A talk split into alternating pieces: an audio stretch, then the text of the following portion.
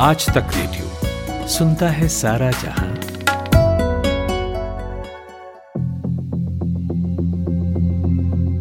Aviation minister Hardeep Singh Puri का बयान आया है कि सरकार को हवाई अड्डे और एयरलाइंस नहीं चलाने चाहिए। उनका स्टेटमेंट इस खबर के साथ साथ आया कि अडानी समूह ने मुंबई इंटरनेशनल एयरपोर्ट में चौहत्तर फीसदी हिस्सेदारी खरीद ली है। इसके पहले अडानी समूह ने ही पीपीपी मॉडल के तहत छह एयरपोर्ट्स में हिस्सा पहले से खरीद रखा है। तो हरदीप सिंह पुरी का बयान अडानी की खरीदारी और कोरोना महामारी के बाद एयर इंडिया को बेचने का चैलेंज, सारे सवालों के जवाब तलाशेंगे। नमस्कार, मैं नितिन ठाकुर हूं। ये पॉडकास्ट है। मैंने फोन मिलाया है मनु कौशिक को, जो बिजनेस टुडे के सीनियर एडिटर हैं और एविएशन सेक्टर को सालों से कवर करते हैं। मेरा पहला सवाल यही है मनु जी कि क्या केंद्रीय उड्डयन मंत्री का बयान सरकारी नाकामी का एक्सेप्टेंस है? देखिए, ये बात आपकी बिल्कुल ठीक है और ये कोई इसमें मैं कहूँगा ये थोड़ा उन्होंने एक बहुत ही क्लियर शब्दों में बोल दिया आज जो उन्होंने बोला है कि हमको नहीं चलानी चाहिए। लेकिन ये बात तो अगर आप याद रखेंगे तो जब ये शुरू हुई थी प्रक्रिया आज से दो ढाई साल पहले एयर इंडिया को बेचने की, तो उस वक्त अरुण जेटली जी ने ही शुरुआत करी थी एयर इंडिया को बेचने की। उन्होंने ऑलमोस्ट इसी लाइंस पे ही बोला था कि government should not be running Air India and that's why इनको बेच देना चाहिए। तो हरदीप सिंह पुरी ने एग्जैक्टली उन्हीं के शब्दों को थोड़ा और क्या बोलते हैं uh, सीधे सीधे लफ्जों में बोल दिया। आपकी बात बिल्कुल ठीक है, गवर्नमेंट को बिल्कुल एयर इंडिया और एयरपोर्ट चलाने का मतलब एयरपोर्ट्स का खैर इकोनॉमिक अलग है, वो मैं बाद में पकड़ूंगा, पहले एयर इंडिया की बात करते हैं। एयर इंडिया जो है वो एक तरीके का बर्डन बन चुका है सरकार के लिए और ये ऐसा बर्डन है, एक ब्लैक होल बन गया है जिसमें पैसा डालते रहो पैसा डालते रहो और उसका कोई अता पता नहीं है कि वो कहाँ जा रहा है कहाँ, मतलब वो एक मतलब इतना बड़ा ब्लैक होल बन गया है कि पैसा उसमें जाता है और वापस नहीं आता है। अब इसको सरकार भी जानती है कि ये जो है इससे पीछे छुड़ाना बहुत जरूरी है एयर इंडिया से। अब ये लोग क्या है ग्राहक ढूंढ रहे हैं, दो बार इन्होंने ढूंढने की कोशिश करी, पिछले पिछले साल इन्होंने ढूंढने की कोशिश करी और इस साल इन्होंने जो है अपना फिर से इन्होंने कोशिश करी। तो इस बार जो है इनकी जो टाइमिंग जो है उसको मैं कहूँगा बहुत ही गलत थी, क्योंकि एयर इंडिया के बिकने के चांसेस जो थे बहुत ज्यादा थे इस बार, क्योंकि इन्होंने डील को इतना अच्छा कर दिया था कि इन्होंने सारा डेट जो है वो सारा तो नहीं कहूँगा बट काफी डेट जो है वो माफ कर दिया था नए बायर के लिए। और अगर आप पूरी इकोनॉमिक समझेंगे तो वो नए बायर के लिए एक तरीके का बहुत मुनाफे वाला सौदा बनने जा रहा था, क्योंकि एयर इंडिया के पास सौ से ऊपर जहाज हैं। अगर आप उसको तीस चालीस हजार करोड़ की डेट दे रहे हैं सिर्फ एज कम्पेयर टू उसका डेट जो था वो उस टाइम पे अट्ठावन हजार करोड़ का था जहां तक मुझे याद है। अब तो डेट कितना बढ़ गया होगा, क्योंकि एयरलाइन पिछले आठ महीनों से जब से जनवरी के बाद आठ नौ महीने से प्रॉफिट बना ही नहीं रही है, मतलब अभी नंबर्स आए नहीं है but I can tell you कि जब बाकी प्राइवेट एयरलाइंस का बुरा हाल है तो एयर इंडिया तो ऑलरेडी एक तरीके की खस्ता हालत में थी, अब तो उसको और भी उसका डेट बढ़ गया होगा। खैर बहरहाल पॉइंट ये है कि एयर इंडिया का जो प्राइवेटाइजेशन था ये बहुत ही गलत टाइम पे आया, क्योंकि कोविड उसी दौरान दो महीने बाद कोविड आ गया और इनकी डेडलाइन भी जो थी वो भी मार्च के अराउंड ही थी। तो हालांकि ये मुझे बार बार बहुत स्तंभित कर, करती है बात सरकार की और खासतौर से हरदीप सिंह पुरी जी की कि सरकार अभी भी सक्षम है एयर इंडिया को बेचने के लिए और आ, बहुत ही ज्यादा नाम चल रहा है एयर टाटा ग्रुप का कि वो एक बायर हो सकती है एयर इंडिया के लिए।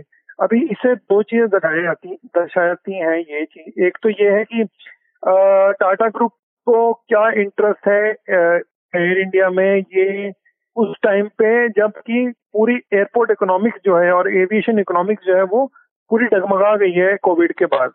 खैर ये हमको देखना होगा कि सरकार ने तीन चार चौथी बार जो है वो अपना डेडलाइन एक्सटेंड कर दिया है एयर इंडिया को बेचने का। भी टाटा ग्रुप या और कोई कंपनी है उसके पास अक्टूबर तीस तक का टाइम है देखने का, तीस अक्टूबर तक कोई भी बता सकता है कि हम खरीदने के इच्छुक हैं, वो तो है ही। हाँ। दूसरी बात यह है कि हरदीप सिंह पुरी ने एयरलाइंस के लिए कहा वो तो ठीक है, हम लंबे वक्त से चर्चा सुनते रहे हैं, आज वो ये भी कह रहे हैं कि एयरपोर्ट भी नहीं चलाने चाहिए।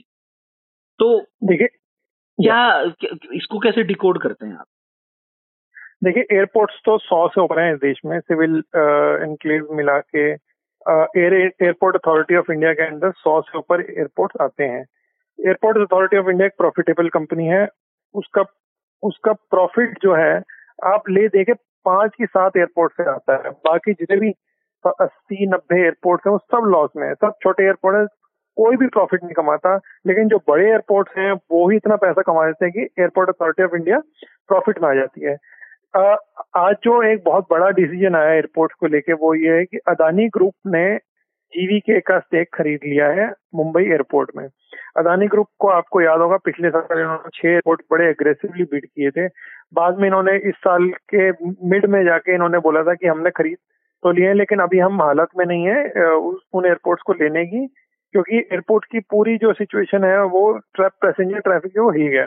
अभी मैं किसी से बात कर रहा था आपसे बात करने से कुछ आधा घंटा पहले, तो मैंने उनसे एग्जैक्टली ये सवाल किया और वो मैं आपको बताना चाहूंगा कि वो इस ट्रांजैक्शन में इन्वॉल्व थे। वो काफी बड़ी कंसल्टेंसी सर्विस के हेड हैं और मैं उनका नाम नहीं ले सकता क्योंकि उन्होंने बताया मुझे कि मैं अनऑफिशियली बता रहा हूँ, बट उनका ये कहना है कि एयरपोर्ट की इकोनॉमिक्स आज के टाइम पे वो बड़ी एयरपोर्ट के फेवर में हो गई है, स्मॉलर एयरपोर्ट जो है अभी प्रॉफिटेबल नहीं होंगे। तो अदानी ग्रुप ने जो पिछले साल छह एयरपोर्ट की बिडिंग की थी और वो ले दे के वो उसके लिए बड़ा फायदे का सौदा नहीं रहा है, तभी इसने ये इंटरेस्ट दिखाया है बड़े एयरपोर्ट को खरीदने में। जहाँ सवाल एयरपोर्ट अथॉरिटी ऑफ इंडिया का, जो कि हम घूम के आते हैं हरदीप सिंह पुरी जी की बात पे, सरकार के पास पांच की छह एयरपोर्ट हैं जो कि पैसा बढ़ाते हैं। अब ये लोग आपको याद होगा निर्मला सीतारमण जी ने बोला था अपने स्टिमुलस पैकेज में कि हम तीन राउंड की बिडिंग करेंगे, छह छह छह अट्ठारह एयरपोर्ट हैं ये लोग बिड करेंगे, छह इन्होंने पिछले साल कर दिए थे अदानी को, छह और छह बारह एयरपोर्ट और बिड होने। अब बहरहाल सवाल ये उठता है कि छोटे एयरपोर्ट जो हैं आज के टाइम पे वो कौन खरीदेगा, जब एयरपोर्ट इकोनॉमिक आपके फेवर में नहीं है, जब एयरपोर्ट्स का फायदे का सौदा नहीं रहे प्राइवेट कंपनीज के लिए, तो ये खरीदेगा कौन? या तो इनको airport authority of India subsidy देगी, इन प्राइवेट कंपनीज को कुछ कुछ इनके लिए मतलब बेनिफिट पैदा करेगी, आई वुड से कि वो लोग खरीदेंगे बिड करेंगे इन एयरपोर्ट्स के लिए, वरना ये एयरपोर्ट जो है आज के टाइम पे फायदे के सौदे नहीं रहे हैं। तो ये कहना कि हम एयरपोर्ट्स नहीं रन कर सकते करना चाहिए हमें, पुरी जी का ये कहना जो है ये कुछ हद तक ठीक भी है और कुछ हद तक ये है कि सरकार जो है उसको अस्सी नब्बे एयरपोर्ट्स के जो है उसके कोई खरीदार नहीं होंगे क्योंकि वो प्रॉफिटेबल होंगे ही नहीं। आज की बात नहीं है, आने आके जाके भी हो सकता है कि वो प्रॉफिटेबल ना हो, तो कौन ऐसे एयरपोर्ट खरीदना चाहेगा जो कि जिनकी फाइनेंशियल वायबिलिटी या फाइनेंशियल प्रॉफिटेबिलिटी होगी ही नहीं फ्यूचर में भी जाकर। तो मनोज जी ये कैसा सौदा है कि जो चीज मुनाफा दे रही है वो हम बेच दें और जो चीज घाटा दे रही है उसको हम चलाए रखेंगे, ये कैसा सौदा हुआ? अब देखिए ये तो आ, सरकार से पूछना पड़ेगा। मैं भी बड़ा आज आ, थोड़ा शौक था इस बात को लेके कि सरकार ने आ, जो है ये मुंबई एयरपोर्ट का जो एग्रीमेंट हुआ था कैनेडियन पेंशन फंड और आपका एडीआईए के साथ, वो ऐसा एग्रीमेंट था कि उसको आप कैंसिल नहीं कर सकते थे, लेकिन आपने देखा कि क्या हुआ, आज जीवीके ने अपना स्टेक जो है वो अदानी को बेच दिया। अब ये पीछे का जो रहस्य ये हम आगे आने वाले दिनों में देखेंगे कि कैसे आ, क्या हुआ कि जो कैंस, जो डील कैंसिल नहीं कर सकते थे वो कैंसिल करके किसी नए बायर को आपने दिया। खैर इसके पीछे बहुत बड़ी एक आ, अलग ही कुछ है सिनेरियो चल रहा है पीछे, वो हम आ, देखेंगे आगे आने वाले। सब ठीक भी है अगर आप कहेंगे कि जो कमाऊ एयरपोर्ट है उनको प्राइवेट कंपनीज को दे देना, क्योंकि सरकार की अपनी लिमिटेशंस होती है। प्राइवेट कंपनीज जो होती है वो they are better in terms of extracting the maximum value. जैसे सरकार एक चीज पे दस रुपए बनाती है तो प्राइवेट कंपनी उस पर बीस तीस चालीस रुपए बना सकती है और सरकार को फायदा ही होगा क्योंकि उसको टैक्स रेवेन्यू मिलेगा और उसका जो शेयर होता है, जैसे कि मुंबई एयरपोर्ट है उसमें अभी भी एयरपोर्ट अथॉरिटी ऑफ इंडिया का छब्बीस परसेंट स्टेक है, जो अदानी जो लेगा वो चौहत्तर परसेंट लेगा। तो अदानी अगर उसको बढ़ा पड़ता है आगे जाके तो वो छब्बीस परसेंट सरकार का स्टेक जो है उसकी वैल्यू भी बढ़ जाएगी। तो देखा जाए तो ये फायदे का ही सौदा है सरकार के लिए कि जो कमाऊ कंपनी है उसको बेच दो और आगे जो है वो बड़ी कंपनी जो है प्राइवेट कंपनी उसको और ग्रो करेगी और, और उससे रेवेन्यू जनरेट करेगी, इसमें कोई गलत बात नहीं है। लेकिन सवाल फिर घूम के वही आता है कि जो छोटे एयरपोर्ट हैं सत्तर अस्सी एयरपोर्ट आपके, वो आपके प्रॉफिटेबल नहीं रहेंगे, उनको एयरपोर्ट अथॉरिटी ऑफ इंडिया को ही चलाना पड़ेगा क्योंकि उनकी या तो एयरपोर्ट अथॉरिटी ऑफ इंडिया आ, किसी प्राइवेट कंपनी को बोल दे जी हम आपको इतनी सब्सिडी देंगे, आपको हमारे को फलाना टेंडर जो है वो सस्ते में दे देंगे, तब तो बात कुछ और है। देखो वो तो इक्वेशन है, वो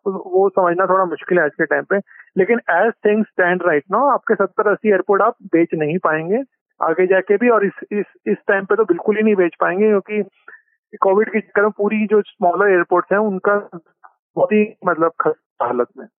जी, अब जो हरदीप सिंह पुरी का बयान है, मैं मैंने आपसे शुरू में बात कही और मैं आपसे सिर्फ एक आखिरी जवाब इस पर लेना चाहूंगा। उन्होंने कहा कि एयरलाइंस नहीं चलानी चाहिए, ठीक है, उन्होंने कहा कि एयरपोर्ट भी नहीं चलाने चाहिए। अभी रेलवे का निजीकरण भी शुरू हो चुका है, अब ये भी निजीकरण की राह पर चल निकला है। जो परिवहन के साधन हैं हमारे देश के अंदर एक शहर से दूसरे शहर में जाने के जो माध्यम हैं, वो सभी प्राइवेट हाथों में जा रहे हैं। इसका नुकसान कुछ देखते हैं या फायदा है? देखिए, एयरपोर्ट और एयरलाइंस और रेलवे का थोड़ा फर्क ये होता है कि रेलवे जो है वो आपके अपने देश में ही है और रेलवे का नेटवर्क इतना बड़ा है कि सरकार बेचने आ जाएगी तो सालों लग जाएंगे प्राइवेटाइज करने में। तभी आपको याद होगा इन्होंने कुछ ही ट्रेन जो है वो प्राइवेटाइज या फिर सरकारी कंपनीज को देने का वो निर्णय किया है। सरकार के पास ले देके एक ही एयरलाइन है, एयर इंडिया, ठीक है। उसको बेचना ना बेचना उस पर पूरा निर्भर करता है कि सरकार एविएशन बिजनेस में रहेगी कि नहीं रहेगी। इंडियन रेलवे बहुत बड़ी एंटिटी है, बहुत सारी उसकी ट्रेनें हैं, बहुत बड़ा नेटवर्क है। वीजा भी अगर आप कंपेयर करेंगे एयर इंडिया जो कि एक इकलौती कंपनी है, उसको बेचना और रेलवे को बेचना आर टू डिफरेंट थिंग्स। तो पहले मैं ये क्लैरिफाई कर दूं। सेकेंड थिंग मैं बोलूंगा इसका, आ, मैं एयरलाइंस की बात करूंगा पर्टिकुलरली। देखिए, हमने पहले भी एक बार एक पॉडकास्ट में डिस्कस किया था, आपको याद होगा कि इसका एयर इंडिया जैसी कंपनी का स्ट्रेटेजिक रोल होता है। जो भी कंपनी होती है उसका एक बहुत आ, सरकारी कंपनी होती है, स्ट्रेटेजिक रोल होता है और एक आ, जो है आ, मुनाफा और फायदे का रोल होता है। तो सरकार ये मानती है कि हम पैसा नहीं कमा सकते एयर इंडिया से, लेकिन इसका एक स्ट्रेटेजिक रोल था जो मैंने आपको पहले भी शायद बताया था कि सरकार को एयर इंडिया का जो नेटवर्क है वो बहुत चीजों का एक्सेस देता है। एक फिर से एग्जाम्पल मैं दोहराऊंगा, चाइना जो है अफ्रीका में बहुत सारी एसेट्स खरीद रहा है, माइंस खरीद रहा है, बहुत सारी चीजें चाइना जो है अपना खरीद रहा था। एयर इंडिया का जो नेटवर्क है जो कि वो फ्लाई करता है नैरोबी वगैरह और बाकी देशों में अफ्रीका में, उससे वो नजर रखता था कि चाइना कर क्या रहा है इन इन इन देशों में। Strategically India was able to keep a monitor और a check on the activities of China in these countries, Africa या फिर लैटिन अमेरिका भी ले लीजिए, मगर Africa is a very good example. तो अगर सरकार एयर इंडिया को बेच देती है प्राइवेट कंपनी को, तो वो जो स्ट्रेटेजिक आपका एडवांटेज था वो आप खो देंगे, क्योंकि प्राइवेट कंपनीज आपके लिए ये जासूसी नहीं करेंगी, आपकी मॉनिटरिंग नहीं करेंगी। सरकार एयर इंडिया सरकारी कंपनी जब तक थी तब तक वो स्ट्रेटेजिक रोल प्ले करती थी ये वाला। बिल्कुल, तो नुकसान तो है। देखिए, स्ट्रेटेजिकली नुकसान होता है और स्ट्रेटेजिकली जो डिसीजन होते हैं उनका कोई आप उनको आप पैसे में नहीं तोल सकते कि इसका इतना नुकसान है इतना फायदा है, उसका कोई मतलब इंटेंजिबल आपका वो है एसेट एक तरीके का। तो ये एक एक बहुत बड़ा जो मैं कहूँगा नुकसान है सरकार के लिए अगर वो प्राइवेटाइज करती है एयर इंडिया को। सरकार क्या अपनी नाकामयाबी को स्वीकार कर रही है, आपको ऐसा लगता है? हाँ, ये मतलब मैंने वही मैं आ, आ, बोल रहा हूँ, जब ये शुरुआत हुई थी प्रक्रिया की दो हज़ार अठारह में, सत्रह के एंड में शायद अठारह में, तब अरुण जेटली जी ने नहीं बोला था। मैं मैं इसलिए कह रहा था क्योंकि ना तो आप चला पा रहे हो ना आप बेच पा रहे हो, तो फिर क्या मानूं मैं कोई क्या मान। देखिए, अब तो अब तो ये फंस गए हैं, अब ये फंस गए हैं क्योंकि ये आ, पहले ही इनकी हालत इतनी खराब थी कि इनको पता कि पता नहीं कोई आएगा कि नहीं आएगा। थोड़ा दबाव डालते शायद टाटा ग्रुप आ जाता, टाटा ग्रुप को भी तो उन्होंने डील भी अच्छी कर दी थी कि कोई बाहर आ जाए, लेकिन कोविड ने जो है क्या बोलते हैं उसको सारा प्लान पे। अभी भी एक उम्मीद है, कह रहे हैं कि टाटा ग्रुप आएगा। खैर, मैं बहुत ही अभी भी I would be very surprise कि टाटा ग्रुप आज की तारीख में इसको खरीदता है, क्योंकि सारी एयर इंडिया की जो हालत है वो बहुत ही ज्यादा खराब है। टाटा ग्रुप अपनी एयरलाइन को ढंग से चला पा रहा है, टाटा ग्रुप की एयर एशिया इंडिया शुरू से ही लॉस में है। अभी कल परसों की खबर है जो उसका जो विस्तारा है जो कि मोस्ट प्रॉमिसिंग एयरलाइन जो है कहते हैं टाटा ग्रुप की, उसने उसका घाटा जो है वो अठारह सौ करोड़ रुपए का हो गया तो एक साल का।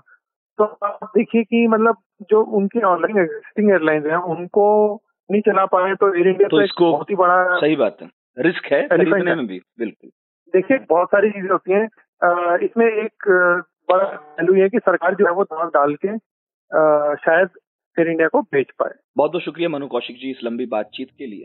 अगर सरकारी एयरलाइंस बिक गई तो एक बार फिर से बात करेंगे, समझेंगे कि जो खरीदने वाला है अब वो इसे कैसे चलाने वाला है, कैसे रिस्ट्रक्चरिंग करेगा। और अभी मुझे लगता है कि जैसा हरदीप सिंह पुरी के बयान से संकेत मिल रहे हैं तो काफी कुछ देखना बाकी है, काफी कुछ बिकना शायद बाकी है। बहुत बहुत शुक्रिया मनु जी आपका, और आप सबका भी बहुत बहुत शुक्रिया जिन्होंने इस पॉडकास्ट को सुना। आप हमें Google podcast, Apple podcast, Spotify, tune in इन सभी जगहों पर सुन सकते हैं। कुछ भी कहना हो, चाहे इस पॉडकास्ट के बारे में चाहे किसी और के बारे में, हमें रेडियो एट द रेट आज तक डॉट कॉम पर जरूर लिखें। मेरा नाम नितिन ठाकुर है, दीजिए इजाजत, नमस्कार।